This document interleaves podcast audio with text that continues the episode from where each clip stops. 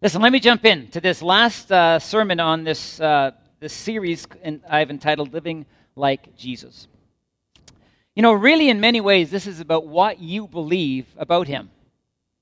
What do you believe about Jesus?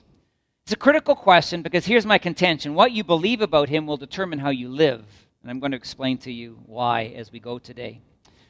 The idea of believing is central to the Gospel of John. I'm just going to take a really brief minute here. But, you know, John is a bit of a unique gospel of the four. Um, in, in this instance, you know, the book defines Jesus in divine terms more clearly and more regularly than the other Gospels. Not that they don't, but John is big on this. They recognize it recognizes Jesus' divinity. It's just there. Um, and and, and it, through the whole book, if you read it, and I would encourage you to, to maybe read through it at some point or over the uh, number of days. But over and over and over again, we are presented with scenarios where people are deciding whether to believe in him. Um, there are people who do, although, no, although not many, people who really get him, people who understand who he is, like Mary, you know, of the Mary and Martha set. Uh, there are people who are confused about Jesus, all kinds of people that are confused. And then there are people who don't believe in him at all, just refuse, mostly the religious establishment of the day. And over and over again, you'll see scenarios where people say, well, he, yeah, we believe he's the Messiah, and then others say, no, he's not. So the question is, in John, as, as this book is being formed, what do we believe about this person named Jesus? And in part, I'm here today to ask you that question, what do you believe? Because in essence, what we believe will determine how we live. What we believe about Christ will determine whether we live like him. Now, John thirteen, the text we've been looking in for several weeks, is all about uh, uh, this, this, uh, this, this example of Jesus that he gave in order to love people, to see their need and to act. In this story, at the heart of it is a, is a man named Peter, and we've mentioned this. But Peter, when it came his turn to have his feet washed by Jesus, he fought Jesus on it. No way you're washing my feet. Uh, you know, it's just not going to happen. This isn't right. And and I want you to hear what Jesus' response was to, to Peter when he said these things. We're going to read this first verse, John thirteen seven from the New Living Translation. Jesus replied, "You don't understand now what I am doing, but someday you will." See that word understand? That's really important. He's saying, Peter, you don't get it, but you're going to. You don't know or yet believe the things that I want you to know and believe. So hang in there. Then after the Jesus washes feet, he's trying to explain it to his disciples, what he has done. And he says this in verse twelve, "When he had finished washing their feet, he put on his clothes and returned to his place. Do you understand what I have done for you?" he asked them. And then he goes ahead and tries to explain it. He tries to help them actually understand it. But you see, the reality is that they struggle to understand it. They don't quite get it, right? They really, there's something going on in their hearts and their minds that resists what's, what's happening. And Jesus is calling them toward understanding. And I want to suggest this morning that he's also calling us to understanding. Now, can I be so bold to suggest? We probably don't get it either. Certainly not fully. We all need to grow in our understanding of this one named Jesus, understanding his thinking, understanding then how to live like him. And it's not always an easy thing. As a matter of fact, I would suggest it's a hard thing to actually come to, and it takes some years. But hopefully we can make a difference here. I talked last week about Jesus' thinking and his living as being radical. The more you understand that that's the reality, the more you recognize, like, oh my goodness, he really wants me to live like that? The more you understand him, the more you believe in him, the more you believe in what he said so long ago.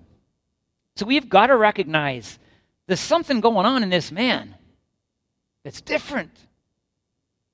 And what his life was about, and I'm just going to recap the sermons we've had. Number one was about knowing what God had created him to do and being willing to suffer and sacrifice in order to do it. We can do the same. And then the, the second sermon last week was very simply the fact that he acted out of love for God and love for people. Nothing else. That's what was at Jesus' heart. This, these are the internal dynamics that drove the external reality. Right? And, and, and, and, and what the text is asking, I believe, what the Gospels are asking, and we often don't see it, it's, it's, it's, not, it's not something that we grasp well enough, is that Jesus is asking us to take these radical ideas, to make them our own, and to reorient our lives around them. And I'd really like to get you just to think for a minute, if you've been here over these last weeks, is that beginning to happen? Is that radical reorientation of life beginning to take place through this teaching, this example? Well, I hope so. Last in this series today, this is one more reason why Jesus did what he did. This is another internal dynamic which produced the external living, which we see in Jesus washing the disciples' feet and then, of course, going to the cross. I'm going to read verses one to four again. I want you to note especially verse three. That's where the, the teaching is going to come from this morning. And notice the first word in verse four because it's important.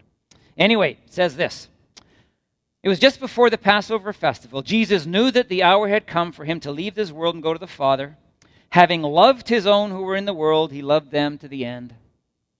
The evening meal was in progress, and the devil had already prompted Judas, the son of Simon Iscariot, to betray Jesus. Jesus knew that the Father had put all things under his power, and that he had come from God and was returning to God.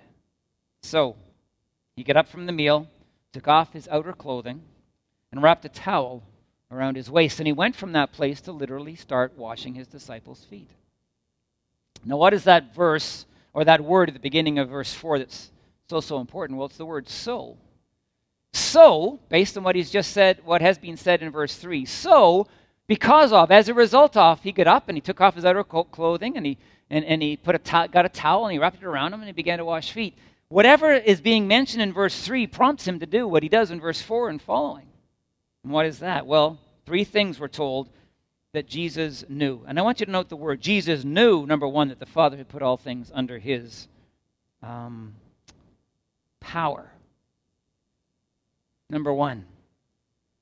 Uh, you know, verse, the N I V uh, it says it a little differently. The other says that God had given him all authority, but here it says that God had put all things under his power. Same thing. All things under his power.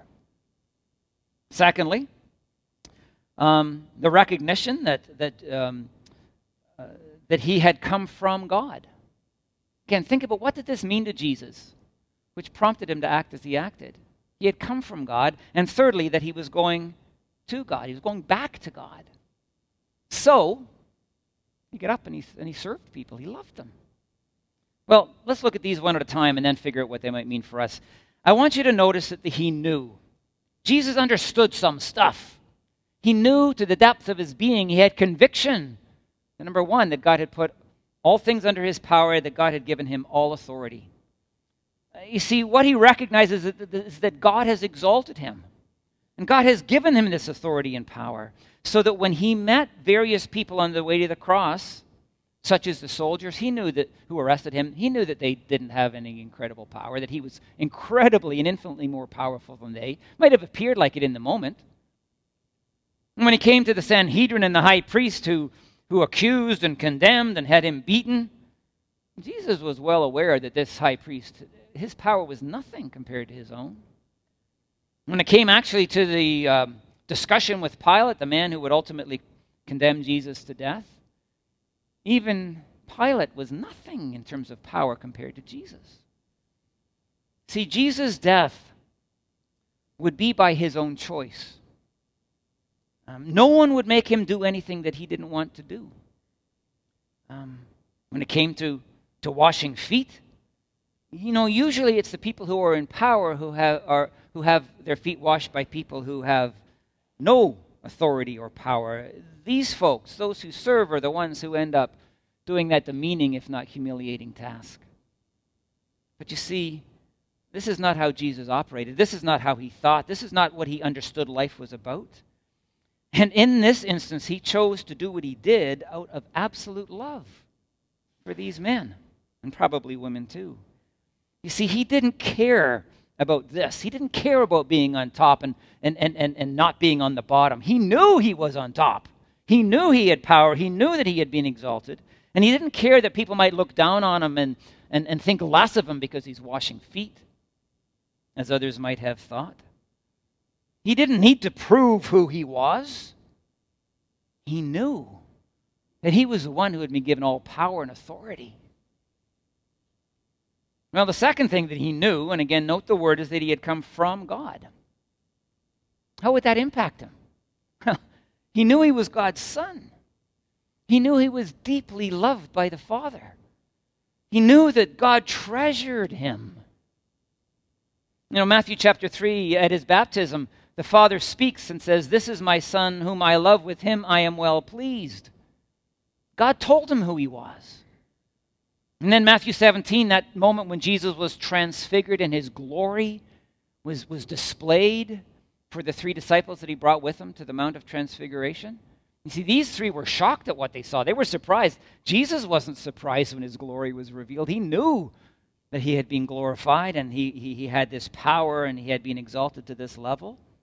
But there too, my friends, the same words are spoken by the Father. "This is my Son whom I love, with whom I am well pleased." You see, Jesus, and I want you to hear this, he was secure in the knowledge of who he was in his relationship with God. Didn't matter what people thought about him at all. He didn't, he didn't have anything to prove to people about his value or his significance. And as a result, he was freed up to simply love people and to serve their needs. By washing feet, by going to the cross. And then the third thing, Jesus knew that he was returning to God. What do you think about that? It's in his head. He's convinced of it. This is his understanding. I am going to go back to heaven. I am going to go back to God, and I'm going to be seated at the right hand of God Almighty, and I'm going to be enthroned in heaven. My goodness.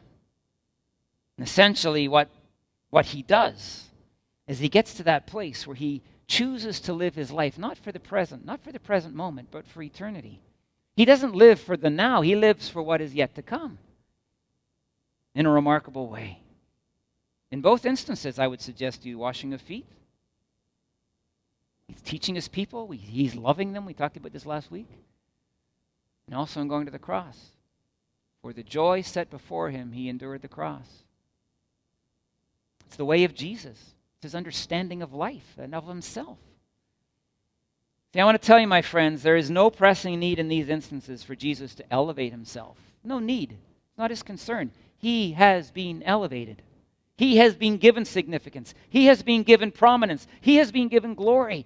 And as a result, he is freed up to serve the needs of the people he is with, whatever way that was required. There is nothing keeping him from being able to humble himself before others. You see, I want to suggest our identity. This is the identity of Jesus in relationship with God. So too our identity, um, it's caught up in our relationship with God. We are secure in this, um, in the same way that Jesus was. Question essentially is, in our minds, talking about how we perceive ourselves, our understanding of ourselves, our knowing what we know about who we are. Question is, who are we? What is our identity? Who are you? And what is your identity? See, the reality is that uh, we're often not that secure in our relationship with God, such as Jesus was. The reality is that, that so often we look to others to, to recognize us and to elevate us in our own minds. That we want to, we, we don't want to be seen taking the role of servant that others might look down upon us as we wash feet. That's too hard for us to contemplate. See, our compulsion, if you would, is, is to not do that kind of thing and, and to be seen in that light by others. And we do feel we need to prove our importance and our significance and our value, so we avoid that idea of serving as Jesus did, don't we? My friends, what we believe about ourselves and our relationship with God, I want you to hear this. What we believe about ourselves about, uh, and our relationship with God, it will determine how we live our lives. Here's what God wants you to know, and I'm going to take it from these three points that I've described from Jesus' knowledge. It's not that God has given us all power and all authority. That's only Jesus. But do you know that your friend and your brother or sister, or your brother, if you are a sister, is the exalted and all-powerful one named Jesus? Do you know that you are connected to that one who has been glorified? You know, we don't get, we, we even get to exercise his power, But you know, the reality is that that that even we, as we walk the path that God has chosen for us, potentially through sacrifice and suffering, potentially as other people, you know, don't treat us particularly well, whatever happens to us is all under the control of our Lord. He has allowed it. And we can embrace the role of servant, my friends. We can come to this place and we can, you know, we can do what Jesus said that we should do when he talked in Romans six. The Roman soldier comes along and he asks for your shirt, and we, he says, well, give him your coat as well. Well, we know the Roman soldier, he might appear to be powerful, but you know, he's not that powerful. We're connected to the powerful one. We have that place with Jesus. We're, we're his. And we can give our coats to the one who demands our shirts out of love as a result. My friends, I want you to know this, and I want you to hear it. As God said to Jesus, you are my beloved son in the old translation. You are the one whom I love. As we are connected with Christ, so we are loved by the Father. God deeply cares about us. God celebrates us. To us, we too are a treasure in the eyes of God.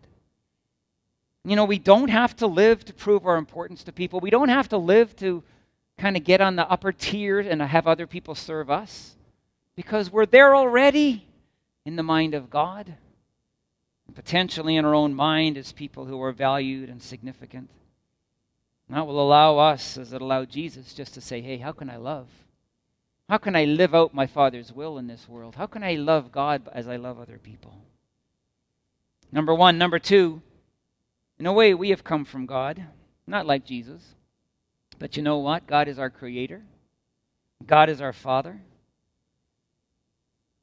The Bible says God knew us before the creation of the world. Just take a moment with that.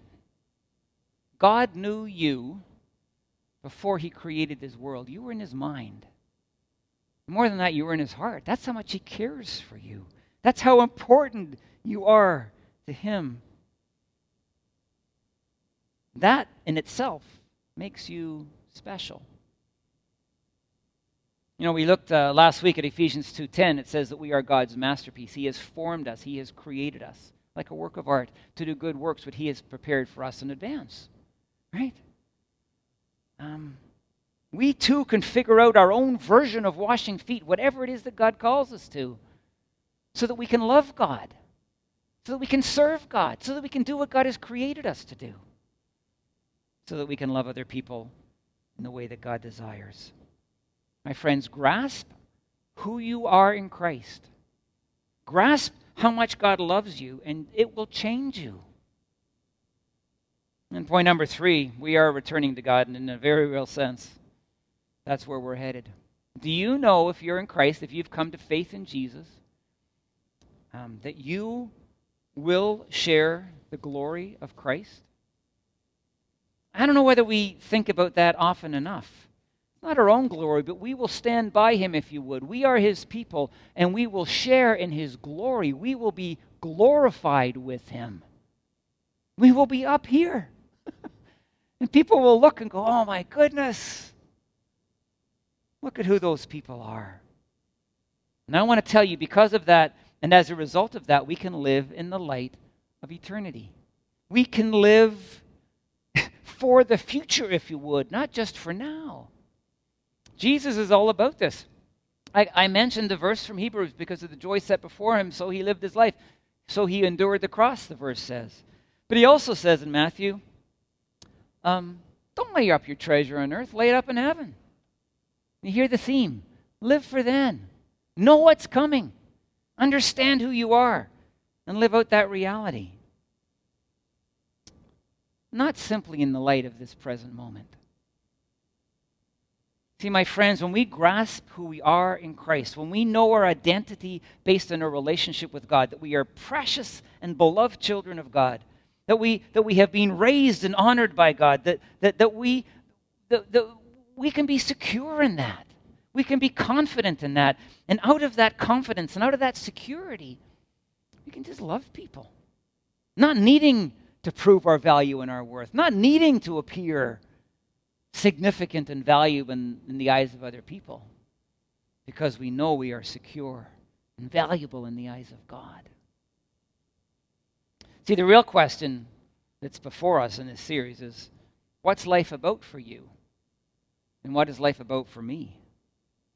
And so often, we think we're defined, if you would. Remember identity. We think we're defined by what we do. You know, if we can get a hold of a position, well, I'm I'm the pastor of I P C, you know, I'm a peer. Or I'm, you know, I'm I'm I'm climbing the ladder at work, and that gives me my identity. I'm important, I'm significant.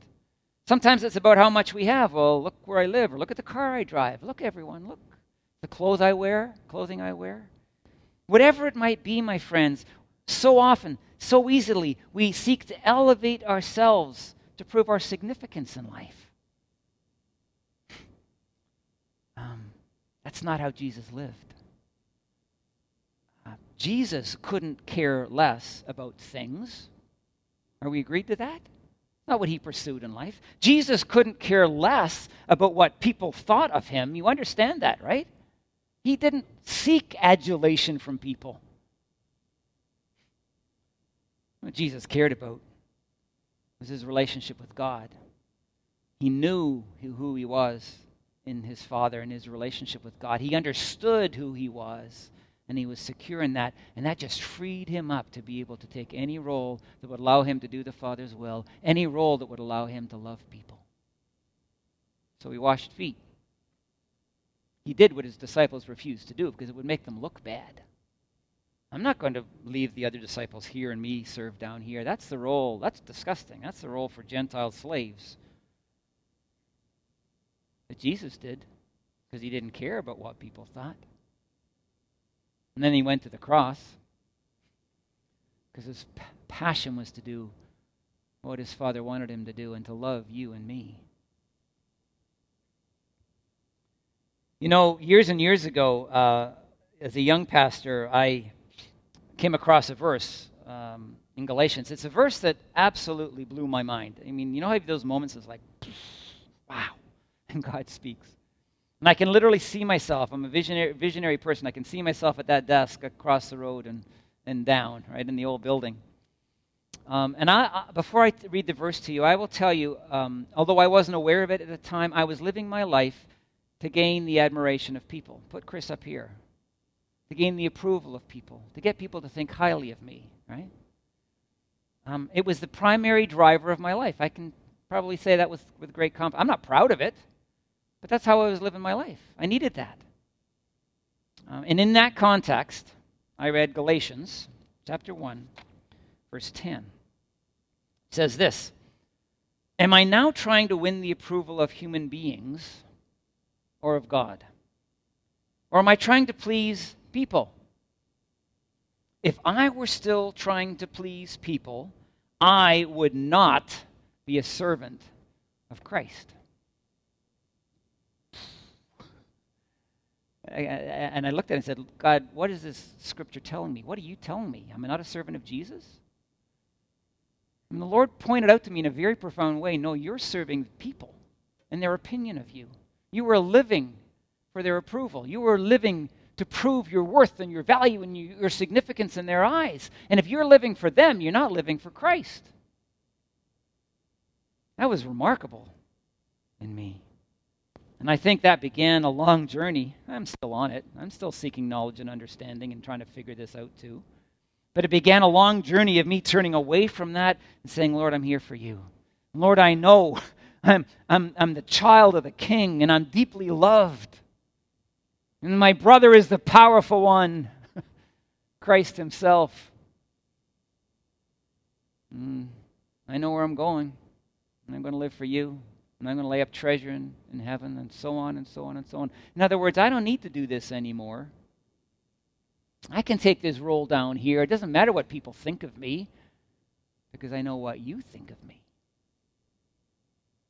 Let me bring some application to this uh, in a way that I hope is relevant for you.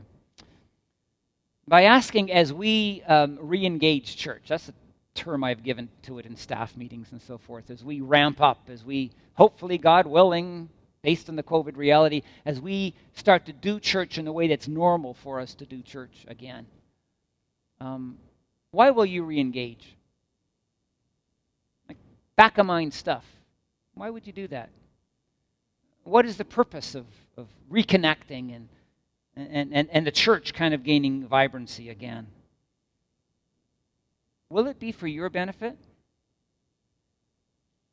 Will it, will it be for your sake, or will it be for God's sake? Let me make this in a, in a little more pointed way. As we come to church on a Sunday morning, as many of you have and others are watching at home, and you will in time, I pray, uh, come again. Why will you come on a Sunday morning? Why have you come this Sunday morning? I really want to press this point home. You got up this morning and you said, let's go to church today. Let's go worship God. What's the purpose of you being here? Why? Is it because, oh, I want to go and have a good experience. I want to go and hopefully hear a good sermon. I want to go in and enjoy the band and sing with them. I, I really like that. It's good for me. It encourages my heart. Is that why you're here? I'm going to rephrase that a little bit. Uh, do you, did you come here for your own benefit today so that others might serve you? Hear this, I P C. Worship does not exist for you. It doesn't. Never has, never will. Worship exists for God. Worship exists so that God's people might come into his presence and bless him. We serve him and his interests in worship. We come here to praise him. We come here to hear his words so that we can go and obey him in faithfulness. Worship is for God. Of course, what I'm trying to illustrate here is that we have wired into our minds, you know, the church exists for me to serve my interests. This is so normal. It is natural to us. It is easy. And sometimes it's hard to really understand what it's about. My friends, I want to tell you, the next time you get up on a Sunday morning and you think about whether you should go to church or not, can I invite you to let thoughts such as these fill your mind? You know, I need to go for God's sake. I need to go and bless him. I need to go and worship him because he's worthy of my praise. I need to go for his sake. And then come and pour your heart into worship as we, as you sing and as we pray. And listen attentively for the voice of the Spirit that you might honor your God with your life as you go from this place. You hearing it? You understanding? Bottom line, my friends, is we we are invited, and this is a, I want to summarize this series. We are invited not just to love other people occasionally or to serve in a particular way as a slice of life, if you would. Well, I'm going to do this or I'm going to do that. I'm going to serve my neighbor. I'm going to serve at work. All these things we've talked about. We are invited to reorient our lives around the fact that we exist for God. We exist to serve him. We exist to love God by loving people, not for ourselves. And we can do it, and this is, of course, the focus this morning, because of our identity in Jesus, because of who we know we are, because of what we understand about our relationship with him, just as Jesus did. Now, we're going to wind down, and we're going to give you opportunity to uh, write on the floor. If schedules work as they're supposed to, the carpet starts to go in tomorrow. And we've asked them to start here, so next Sunday, you know, hopefully it's carpeted and moved that way. Um, and as Jeff said, it's being suggested to us that we take time to do what we did in two thousand six, to write names of people on the floor that we would love to come to know Jesus. And essentially, if you will do this, and I hope God has been giving you people's names to write. I hope God, I hope you have them on your mind anyway, and you pray for them anyway. But I hope, if, if not, that even today you're here and you're sensing the Lord wants me to write such and such a person's name on the, on the floor. What we're essentially saying is, um, I'm going to pray for this person, and I'm going to love this person, serve their needs. And when I have opportunity, I'm going to tell them about Jesus and what he means to me. I'm going to serve. I'm going to love. I'm going to be good to. I'm going to be focused upon in order that God's will might be done, in order that God's purposes might be filled, fulfilled, in order that God might be glorified. So Jeff and the band are going to lead us in a song. And uh, as that happens, we would just invite you to come and take these cleansed markers. You don't have to worry about them. Uh, we'll have someone, when you bring the marker back, to clean it off before it goes back in the bin, all right? Um, but just, just do as God leads you to do. But you're essentially committing yourself to serve this person, to love this person into the kingdom of God. And I want to tell you, that is who we are. This is how we are to live. People like Jesus, living like Jesus, thinking like Jesus, knowing like Jesus, understanding like Jesus, so that the will of God might be done. Let's rise to our feet. Let's sing this song. And as you feel you're ready, please come and uh, write some names on the floor. And then from this point forward, be praying, be loving, be serving until some more people know Jesus.